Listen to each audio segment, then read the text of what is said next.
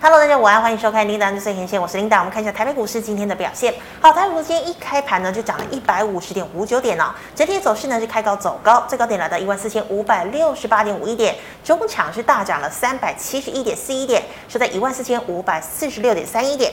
好，我们看一下大盘的 K 线图，昨天呢是拉了一根红 K 棒，量能是两千七百四十五亿，今天跳空开高收一根非常长、非常扎实的红 K 哦。那我们看到今天的量能呢还是稳定的成长，今天的量来到。到了两千九百八十三亿。好了，我们来看一下今天的盘面焦点。好，还记得吗？这个十一月份的时候，FOMC 会议，联储会主席鲍尔呢在会后记者会是持续的放音。不过呢，联准会的副主席布兰纳德似乎呢是呃抱持着一个不同调的一个看法哦。他认为呢，接下来联准会应该要放慢升息的步伐。不过呢，今天他又说哦，联准会呢对于升息哦，还有打压物价呢，还有很多工作要做。所以呢，我们可以看到哦，这个华尔街指数呢再度的转跌，道琼呢是下跌了两百一十一点，纳指和费半都跌了超呃差不多一个百分点左右。好，我们看到台股的部分，巴菲特呢第三季狂买台积电。好，张琦说呢，这一波是有机之谈，台积电暴冲跳高，冲过了半年线，半导体带领台股冲一万四千五百点以及半年线。好，台股反弹近两千点，跳空缺口一万三千八百七十八到一万三千五百五十九，三天不补。那么盘中台积电涨幅超过八个百分点，带动子公司以及供应链股价大涨。半导体的吸金源、晶圆代工、第三代半导体今天都是跟进大涨的。那么船产呢，以铜价、镍价大涨助攻的钢铁延续昨天的涨势，但是呢，今天像是航运、笔电、汽车概念股则比较呃，则跟昨天相比呢，则是转弱了。好，今天第一条跟大家分享财经讯息，我们就是来讲到这个股神巴菲特旗下的波克夏海瑟威公司呢，砸了四十一亿美元，也就是一千两百八十亿台币，买了这个台积电的 ADR 哦。那么呢，这个波克夏呢，在这个科技领域呢，可以说是重重的一个呃这个投资的一笔。那无独有偶呢，全球哦非常知名的这个避险基金老虎全球呢，它最新的持股报告呢，是新建仓了一百三十二万股，买下了台积电的 ADR。那我们看到台积电呢，今天是跳。空开高哦，暴冲哦，那么之之前呢是差点要涨停哦，那么台积电呢今天中场呢是涨了三十五元，收在了四百八十元。好，那么台积电股价暴冲，子公司彩玉呢今天涨停，世界也跟涨。那么台积电的供应链像是光阳科、弘塑、精材涨停，中砂、帆宣今天也都大涨超过七个百分点。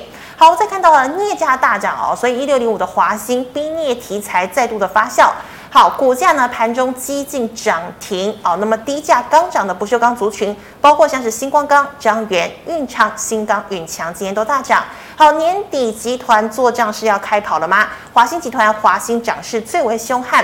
那么华兴科以及新唐也有所表现。好，国巨集团则是以国巨为代表，联电集团以联电为代表。哦，是今天呢都有明显的涨幅。好，最后我们看到 IC 设计股在联发科大涨领军之下，MCU 的新唐驱动 IC 的瑞鼎以及天域，USB 的安国及祥硕，LED 的聚积，IP 股的力旺，今天上涨呢，这个动能都相当的强劲哦。好，以上今天的盘面焦点，我们来欢迎呃总经大师肖光哲老师，老师好。领导好，投资朋友大家好。老师，我们看到台股反弹了近两千点，台股有没有机会站上万五？还有呢，股神巴菲特大买台积电哦，这个消息说是有机之谈，基本面的基，老师你也这么认为吗？呃，我个人的看法，它纯粹是一个操作面的一个状况。然后现在来看，因为短期最近这三个礼拜，从其实从一个月前美国的期中选举。美股出现了一波的拉升嘛，是，但美股在拉升的时候，反而台股跟的一个状况没有那么强劲。嗯哼。但是美股其中选举完之后呢，啊，这三个交易日反而台台股有台积电连续大拉了三天，在做一个急涨补涨的一个状况哈。嗯。但如果说我们反反观以现在跟一个月前的状况。其实不管是联总会的态度啦，哈，不管是整个基本呃经济基本面的态度，其实都没有太大的一个改变。嗯，那既然没有改变，那你只能够说它是一个因为跌得太深了。那这个阶段呢，可能在市场操作面，它需要有一波的一个强加空的走势，逼迫空单退场。啊，逼迫空单退场之后呢，啊，接下来股呃股票市场该怎么走，它还是会怎么走了。嗯、那简单来讲，如果说我们以台积电为主哈，最近这三天把这个指数连三天拉了超过一千点。那主要就是台积电哈。那台积电大概五百块这个整数关口哈，你就要开始去做留意。我们看一下台积电的日线图，啊，因为它已经来到这个颈线的位置，好，这个之前反转的这个颈线位置。好，那台积电它到这这边来看，其实它要再拉也也不是不可能哈，只要它持续的增量去往上拉，它是有机会过。啊，过了之后呢，过了之后就是你要去看，那接下来可能市场在寄望，因为现在所谓的拜习会嘛，好，拜习会，好，原本呢中美的这个半导体的一个对抗，好，半导体对抗。对于台积电来讲是非常非常的不利，那、啊、可能市场在期待这次拜习会之后，会不会中美在半导体的对抗又改为合作？好，可能有这样的一个期待在，但是我个人的看法比较不容易啊，因为呃，这呃美国持续打压中国，要维持它的一个全球独霸的地位。这个是他们国家的主要的方向，好，主主要的政策方向。是。那既然这个主要政策方向不会变呢，也不会因为一个拜习会，然后呢，这个美国寻求半导体自治，中国寻求半导体自治，这样的一个趋势就会改变哈。所以我想，有时候市场在做呃这种所谓的期待性呢，它不一定会发生。好，就像在过去，呃，已经连续升息的三码，三码一直升嘛。每一次升息过后，市场就期待啊，不会再升了。每一次升息过后，市场就期待啊，不会再升了啊。结果呢，那就一直升，一直升，一直升。好，那现在可能市场在期待啊，这一次其中选举过了，然后呢，又要开始展开所谓的拜习会。好，这个拜登跟这个习近平要做谈沟通谈话嘛。啊，会不会因为这个拜习会的沟通谈话，就把目前呢美国在主导的这个政策方向，要去打压中国半导体，啊，维持他们一个全球的一个霸权的这个政策方向去做扭转，去做改变，我认为这个几率还是很小，哈，几率还是很小。好，那我们就不用从基本面去看嘛，哈，我们就从技术面来看。毕竟台积电这边已经打得很深了啊，这边呃这个幅度也很很大哈。那现在要谈到这个位置，好，谈到这个位置，如果说它再往上弹来到五百块，就是之前这个位置嘛，啊，大家就去想哈，你想，现在这个位置之前没有弹起来之前，这里没有卖的人一定很后悔嘛。啊，一定很后悔啊！因为从这个五百二、五百三啊，跌到剩下三百多块，啊，现在又来一次机会了，就是你选择的机会。好，又来一次机会了啊，你就要去想啊，到底我这里他再给我一次机会，我是要去卖还是要去买？啊，其实逻辑很简单，如果说你有那个呃这个所谓的期待的哈，就是说，如果说你认为现在的股市行情可以在经济衰退的状况之下，反转去走为多头的话，那你就可以去做一个期待，它继续涨嘛。啊，如果你也认为现在的经济状况真的是不好，然后呢，这个所谓的中美的这个所谓的我刚刚刚刚讲的，呃，美国打压中国半导体要维持全球霸权的这个政策方向，它不可能去做改变的，那你就不用自己去想。啊，想说拜习会过后啊，就呃大家啊、呃，美国现在盖的十几座晶圆厂就停下来了啊，中国盖的十几座晶晶圆厂就停下来就不盖了啊，之前盖花那么多钱，那那那怎么办？我想这个政策是不可能去去改变的。好，那你就想哈，在接下来明后年，总共全球要增加三十几座的晶圆厂。好，增加三十几座晶圆厂了，包括美国十几座，包括中国十几座，再加上欧洲，哈，这个其他的国家所盖的这个三十几座晶圆厂，还有可能就取消掉吗？不可能嘛，好，不可能。所以这个方向是不会变的。那盖那么多晶圆厂是为什么？因为在目前中国跟美国的军备竞赛之中，美国为了要维持它的一个全球独霸的局面，它在半导体这一块，因为它是所有军备最关键的一个元素嘛。好，不管是你的飞机啦、飞弹啦，通通要半要要要用到半导体。好，那这个状况呢？如果说呃接下来这些晶圆厂盖完了，而、啊、美国大概就是要开始去自制它的半导体嘛。啊，中国一样啊，它的晶圆厂盖完了，它也不可能盖起来就供在那里嘛，啊，不可能盖起来养蚊子，它也是要开始去进行半导体的一个自制化嘛。啊，这个对台积电来讲，这个未来趋势到底是会不会出现改变？啊，大大家可以去期待嘛，看。呃，拜习会之后呢，会不会说，呃，所有的半导体全部开放了，我们不再对中国做一个所谓的限制啦、打压就取消？哦，这个我认为是完全没有这个几率的。啊，你就如果说，呃，事实的状况哈，目前状况它没有改变的话，你就想，为什么这边台积电一直跌？好，台积电下跌的原因到底消失了没有啊？如果没有消失，那现在再给你一次机会啊？你认为到这里台积电应该是要买还是要卖？好，那你从台积电的逻辑，你就可以想到台股逻辑嘛。因为台股呢，从这个低档一路拉拉拉了哦，一千八百多点了哈。好，那过去之所以跌下去。跌到一千两百多点啊，现在反弹到一千四百多，已经弹了将近两千点了啊，又给你一次机会啊，你认为这里应该要开始积极的翻多去操作呢，还是说啊，利用这一次机会弹起来呢，还是应该要逢高去卖股票？因为如果趋势没有改变哈，趋势没有改变之前的低点，后续呢趋势的发展，它还是会再做做跌破。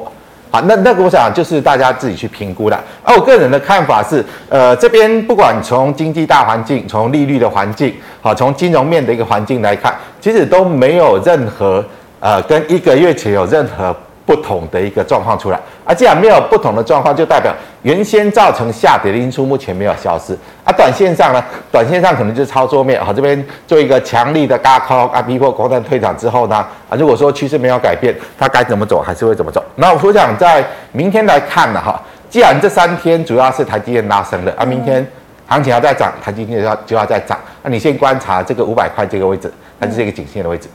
老师，今天看这个拜习会啊，拜登说这个他觉得中国啊，这个短时间内没有要武力犯台的一个意图。那像这样的一个消息，是不是短线上还是会激励台积电再继续继续的补涨？呃，其实这个没有关系哈，没有关系。呃，因因为到昨天为止，也没有人去呃把这个中国武力犯台的因素把它考量在内了。嗯。反正是短期没有要武力犯台，而且也是在大家预期之中嘛。啊其实在之前也没有人在预期说啊，近期中国就会打台湾。如果是这样，那台股应该已经跌到三四千点了嘛。啊，还在一万多点，哪有人在在预期中国要来打台湾？那就是没有啊，没有，那这个讯息就是没有，就是没有的嘛。哈，就是原本就是没有的。好，我们看第二个重点，就是在金融股。是。好，因为现在大家在呃期待这个选举行情嘛，哈，因为美国集中选举之前，他们大拉一波，尤其是道琼哦，这个拉升的幅度相当大。嗯。啊，现在台股好像也在走道琼那一波的一个拉升嘛。好，那你就去看金融股，我们看一下金融股指数。好。好，金融股今天原本有稍微打下来，但是尾盘还是最。最后还是拉升到最高点。好，如果说金融股不转弱，也就是大家期待的这个所谓的选举行情，它的力道还在，好，它的力道还在。所以第二个观察的重点就是在金融股。好，金融股它不要转弱呢，那可能在选举之前呢，台股还可以维持强势。啊，哪一天如果说金融股正式的转弱了，啊，台积电也不再拉了，那可能就是这个所谓选举行情，它有可能会提早结束，因为所谓的选举行情不一定要拉到最后一天。就选举之前有制造一波的行情，达到目的之后，它也有可能会提早结束。那当然关键就是在美股嘛，好，美股呃在昨天晚上已经开始有一个见到高点稍微转弱了，现在因为从美元从低档开始转强。如果说美股在短期可以维持强势的上涨，再往上去拉升，那当然有可能就是看这个选举之前呢，只要美股不转弱呢，那台股行情还是可以持续延续这种呃选举行情的一个走势啊。如果美股明确的转弱呢，会不会这个台股所谓的选举行情就提早结束？好，这个也是大家后续要去做思考的啊。第三个重点就是在高价股。是。好，因为我们现在看到指数不断的拉，主要是台积电在拉，主要是金融股在拉。啊，高价股代表的是市场信心的代表，好，市场信心的代表。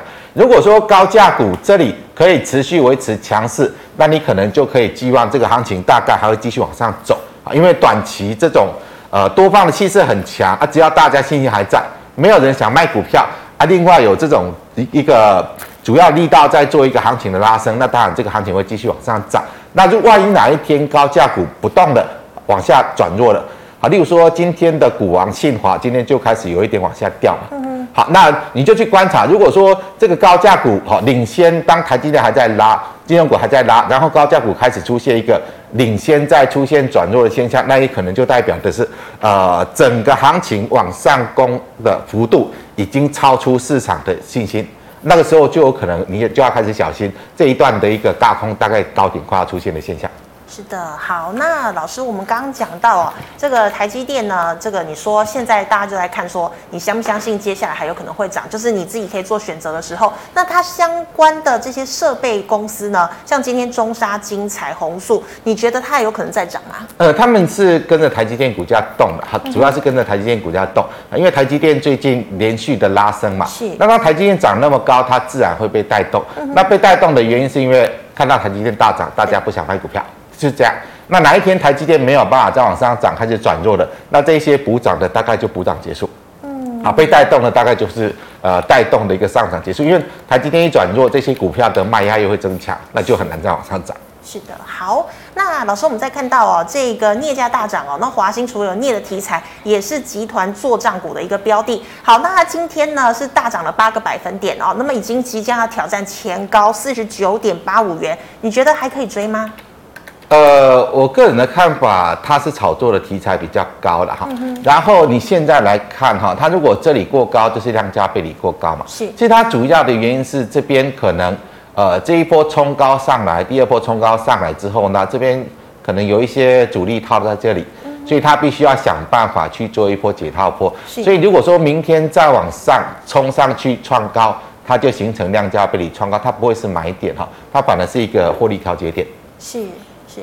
是，好，那老师，那我们讲到，那像是低价刚涨的不锈钢族群呢，像是新钢啊、允强啊这些啊，老师你觉得它还它还可能追吗？呃，就是刚刚跟台积电一样的原理嘛，也是跟着涨，就是台积电大涨，嗯、所以相关的大家就卖压就比较小，就不想卖，就跟着往上涨嘛。所以这些所谓的不锈钢题材，当呃现在因为华兴已经涨得很高了，所以就这边大家就期待哦，会不会被带动啊？就不想卖啊，就有人开始去。抢一个低档反弹，那抢低档反弹，你就去看华兴嘛。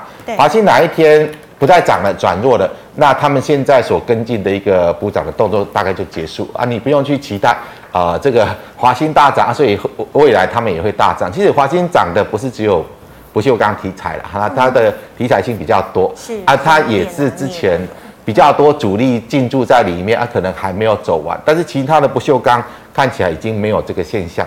是。是好，老师，那讲到做账，华兴集团有华兴跟新唐，联电集团有联电跟新兴啊。那老师，请问做账集团，你觉得到底有没有哪一档是可以追的？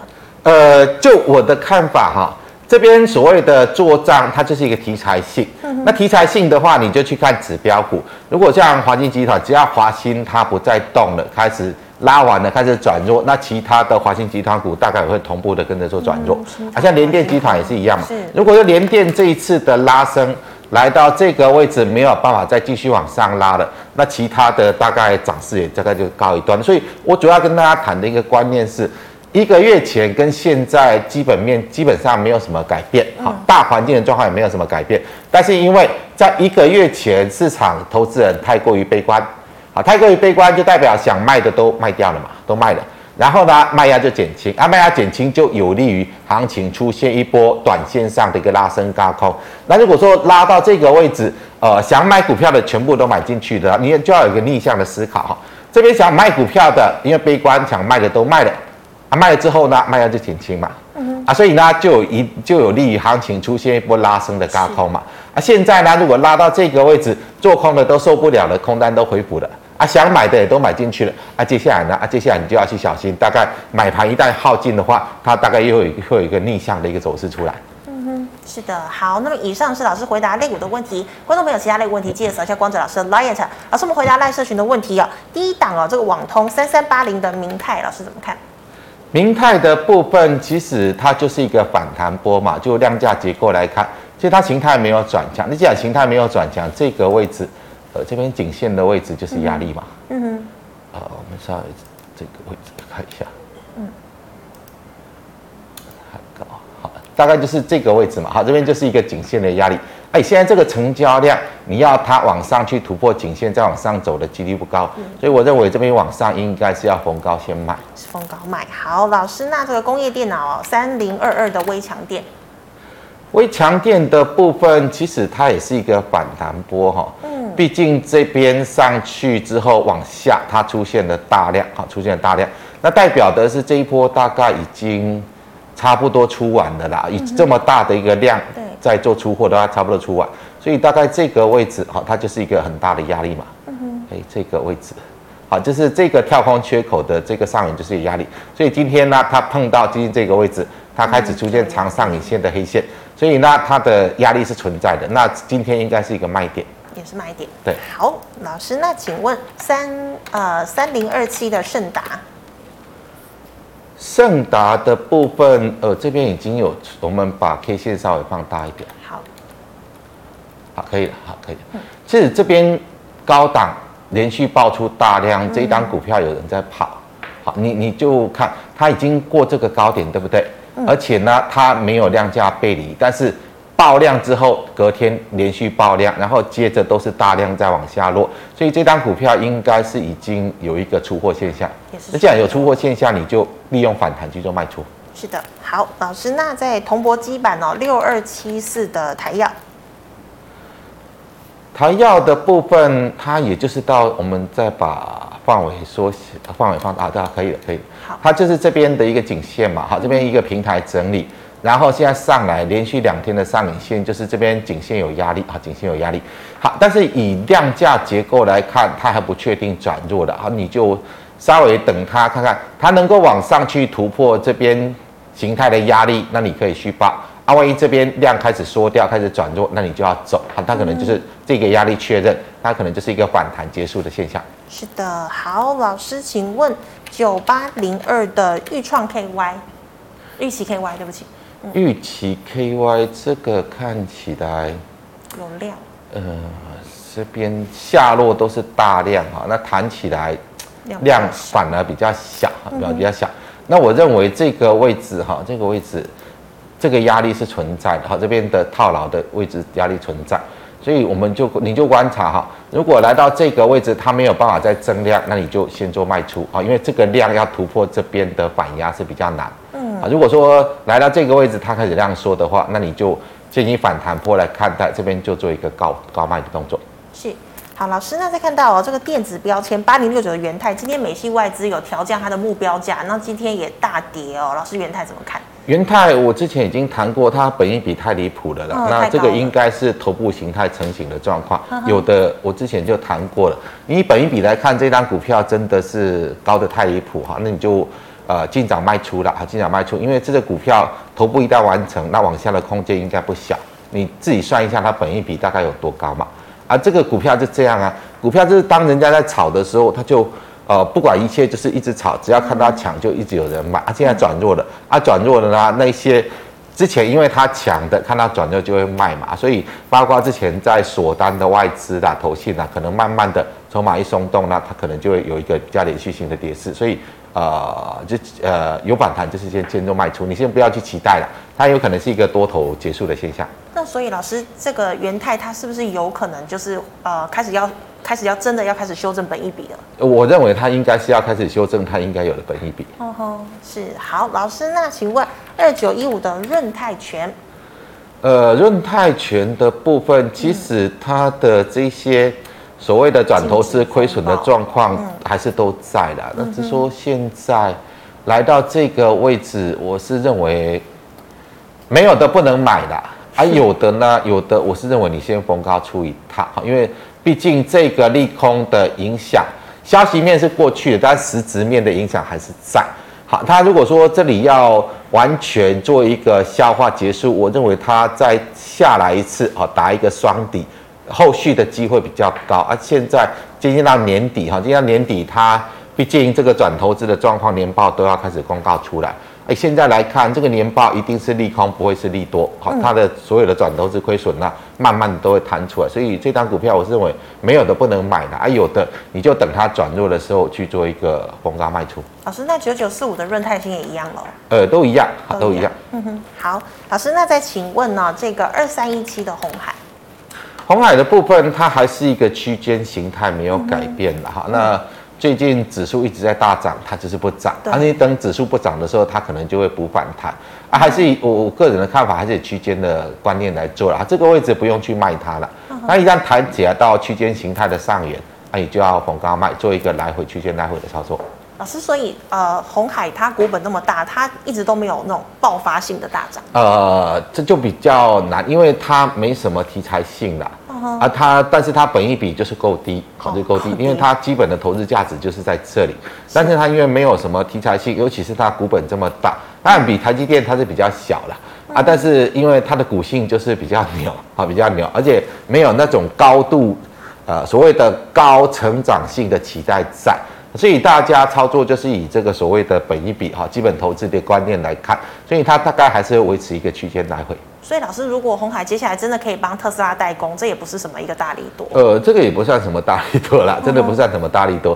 好，因为呃帮特斯拉代工，呃我我认为啦哈，就是他现在是主要是帮苹果代工做手机嘛，是啊，你帮特斯拉做代工会不会成真是一个问题啦。而我个人的。看法成真是应该是比较难一点，应该是比较难一点，因为现在特斯拉的呃中国工厂的产量出来呢，它它已经有一点过高卖不掉的一个状况。好，那以它现在的一个产量来看，如果说后续整个需求哈这个销售量开始往下滑，那现在的代工的规模就已经够了，为什么我还要增加一个红海啊？这个就是我们必须要去做考虑的。好，老师，那再请问哦，这个最近有讲去台化哦，二四五四的联发科。呃，联发科现在其实它的基本面状况还是不好，还是不好。嗯、但是毕竟它这边涨上来，它也可能是走一个短线高空，嗯、来到这个位置，我认为再往上涨的几率不高，因为它。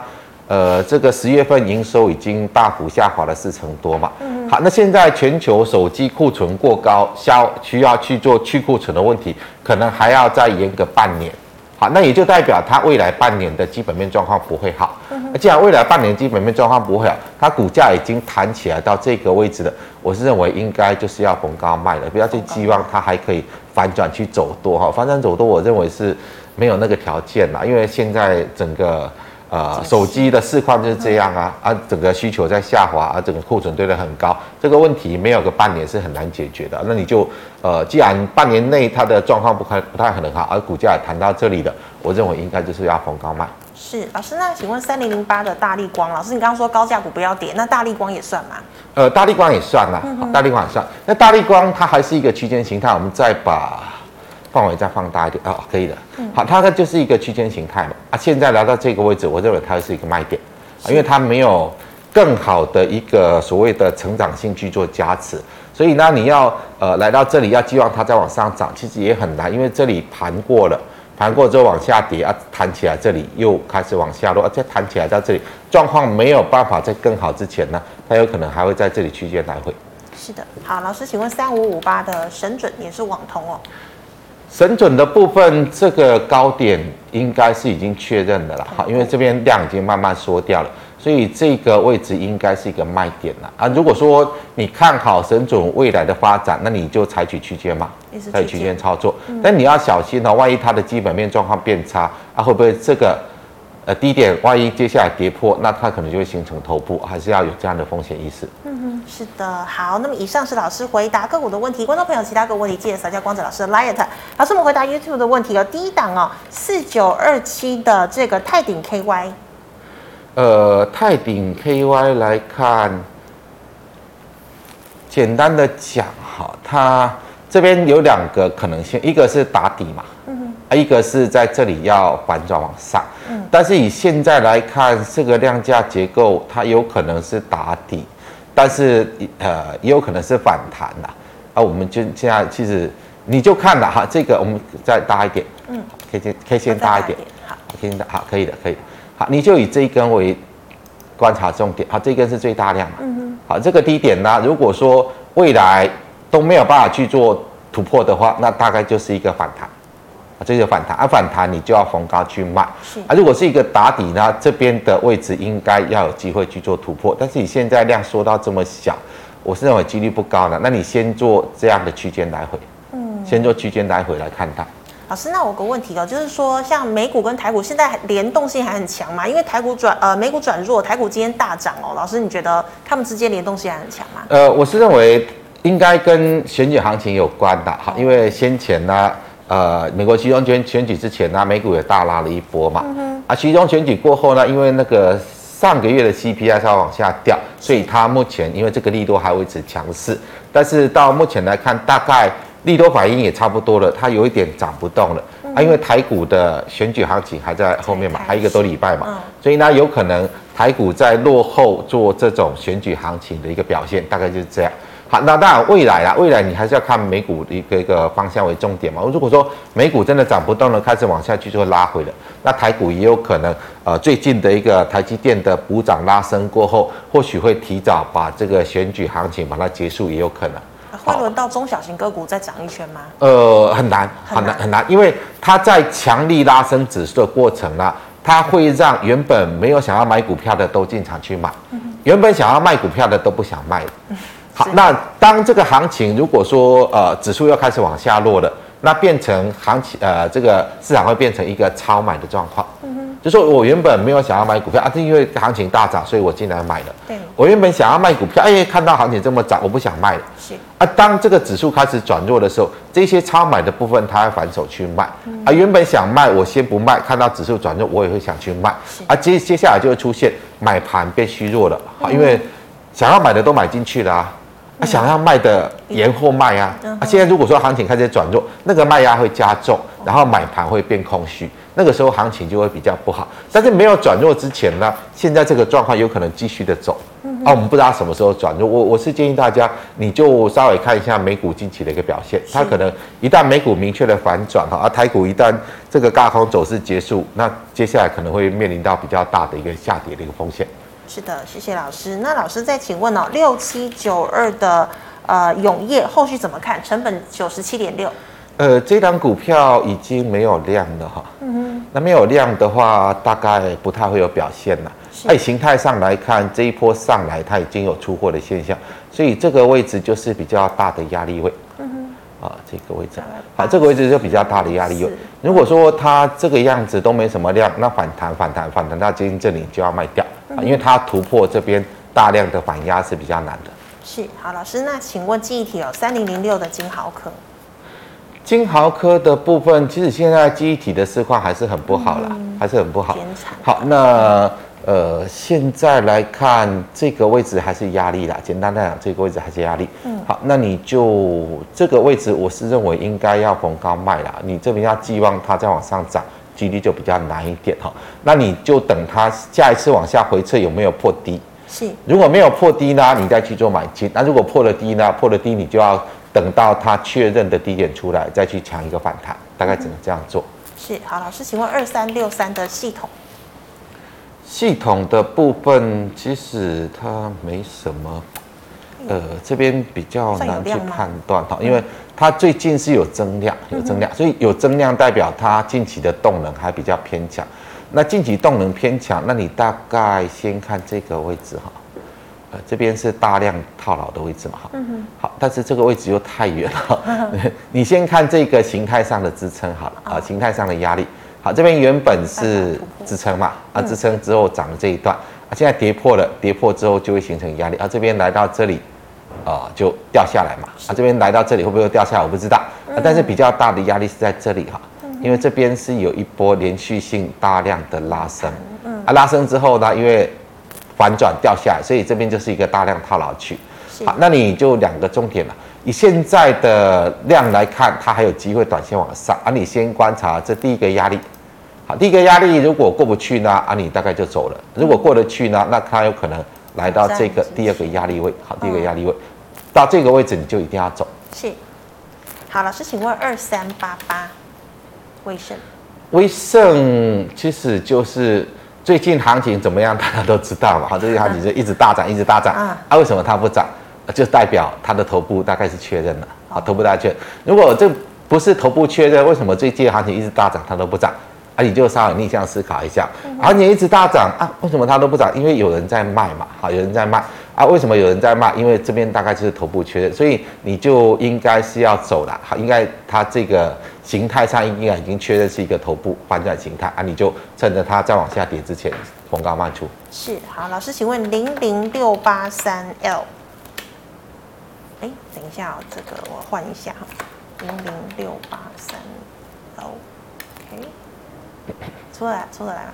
等一下，再一次哦，零零六八三来，OK，呃。元元大美元期货。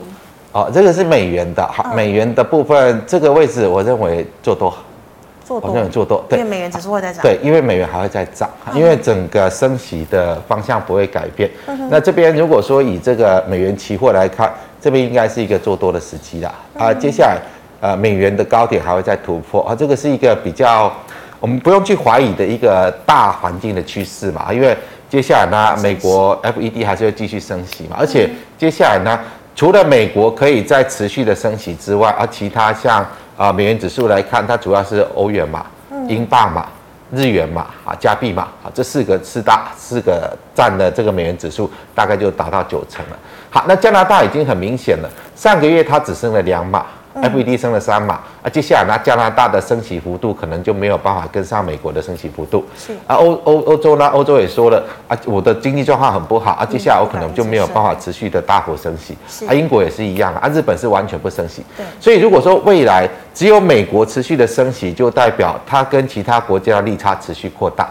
啊，利差持续扩大呢，那汇率方面，美元就是继续要继续往上涨，继续走强嘛。是所以如果说以这个来看，我认为这边应该就是一个买点，当然不是短线它立刻会转强，好，但是这个形态的一个支撑，我认为它不太容易跌破。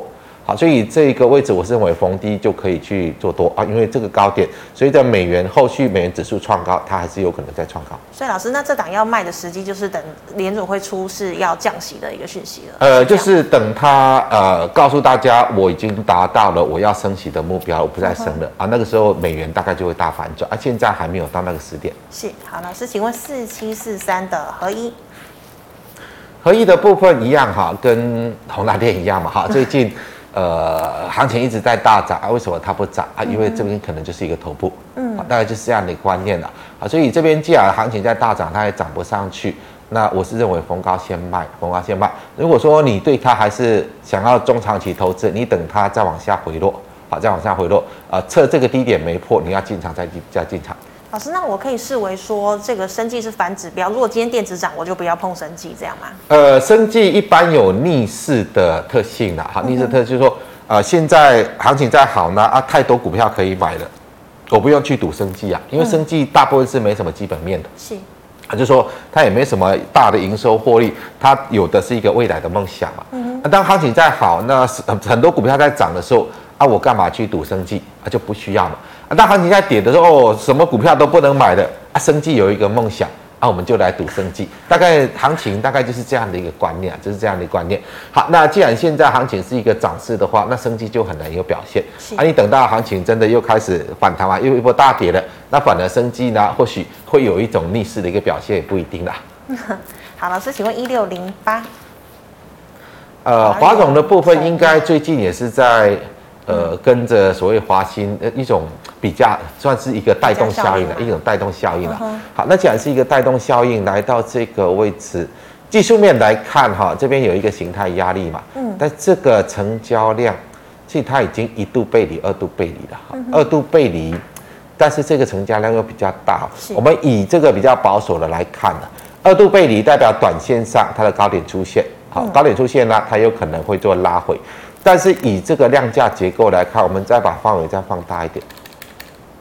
好，它这个成交量呢，已经有来到这个位置的机会，已经有来到这个位置的机会。